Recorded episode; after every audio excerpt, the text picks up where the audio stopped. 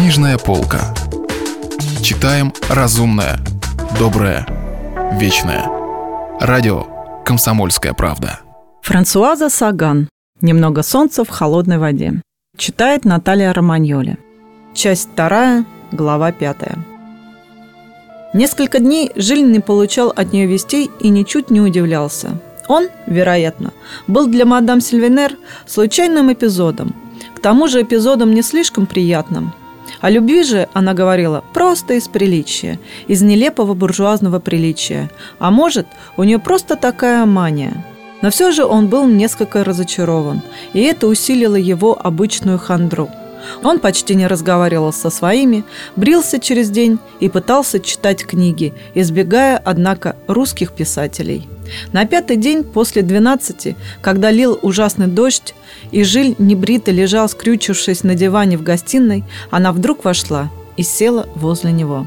Она пристально смотрела на него. Он видел ее широко раскрытые зеленые глаза, слышал запах дождя, исходивший от ее шерстяного платья. Наконец она заговорила напряженным, срывающимся голосом, и Жиль тотчас почувствовал огромное облегчение.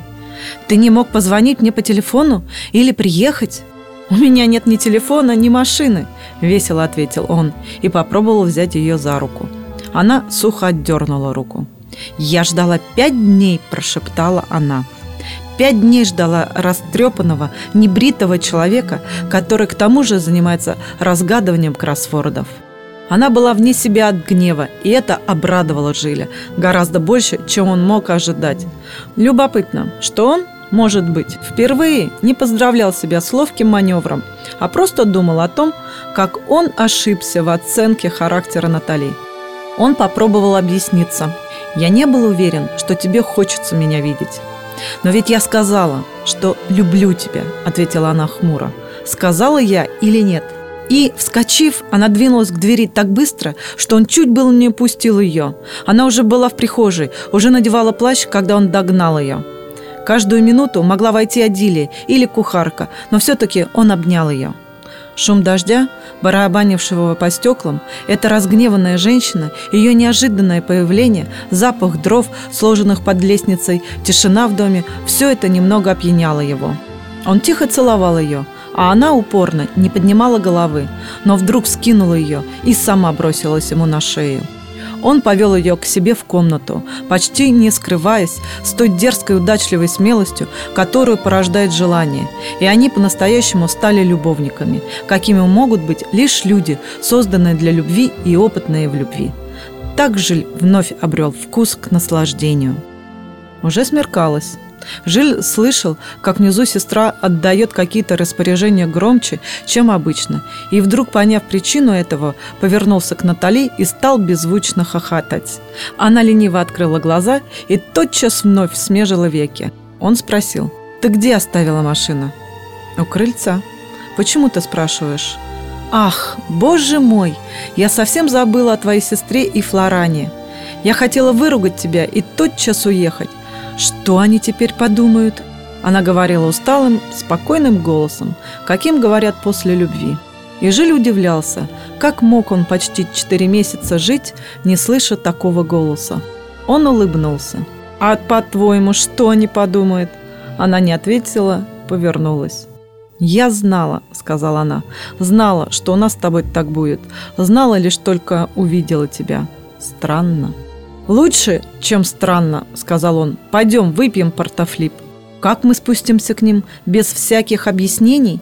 «Это единственный способ», — сказал Жиль. «Никогда не нужно ничего объяснять. Одевайся». Он говорил властным, решительным тоном, какого у него уже давно не было, и сам осознавал эту перемену. Заметив веселый и несколько иронический взгляд, который бросила на него Натали, еще лежавшая под одеялом, он наклонился, поцеловал ее в плечо.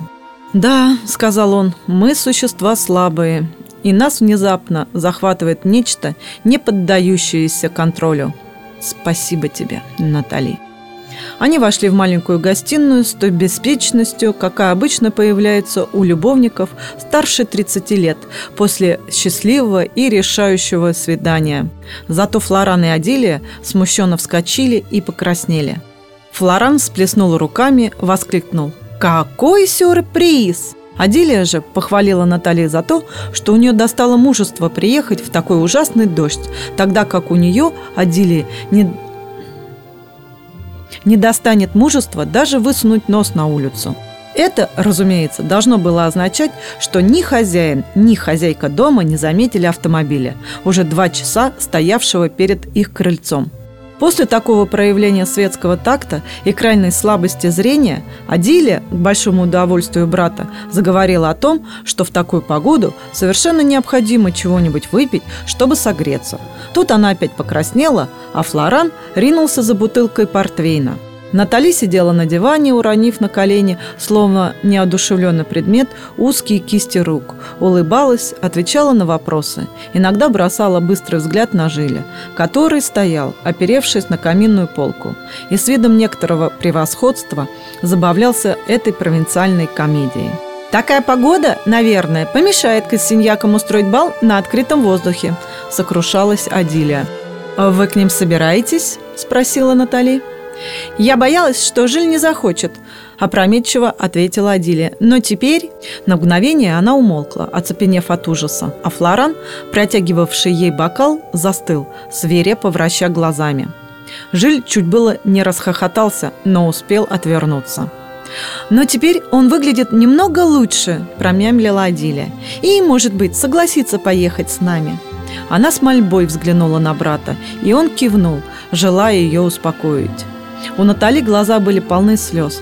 Должно быть, она тоже с трудом сдерживала душивший ее смех. «Боже мой!» – вдруг подумал Жиль. «Как я должен быть благодарен этой женщине!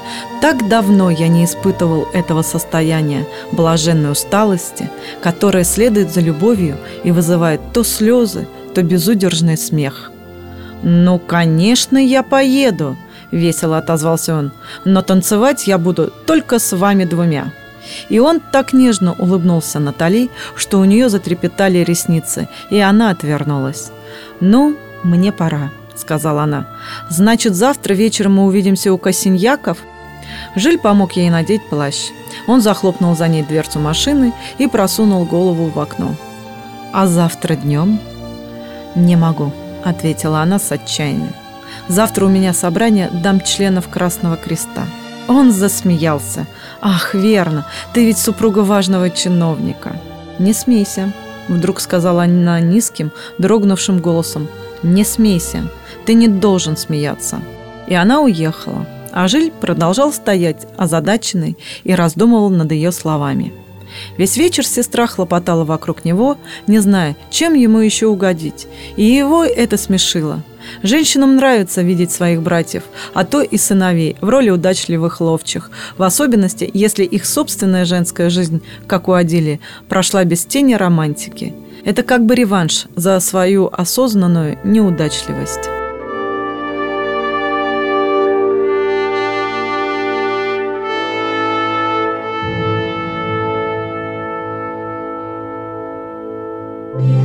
Если вы пропустили главу любимого произведения или хотите послушать книгу целиком, добро пожаловать к нам на сайт kp.ru слэш радио раздел «Книжная полка».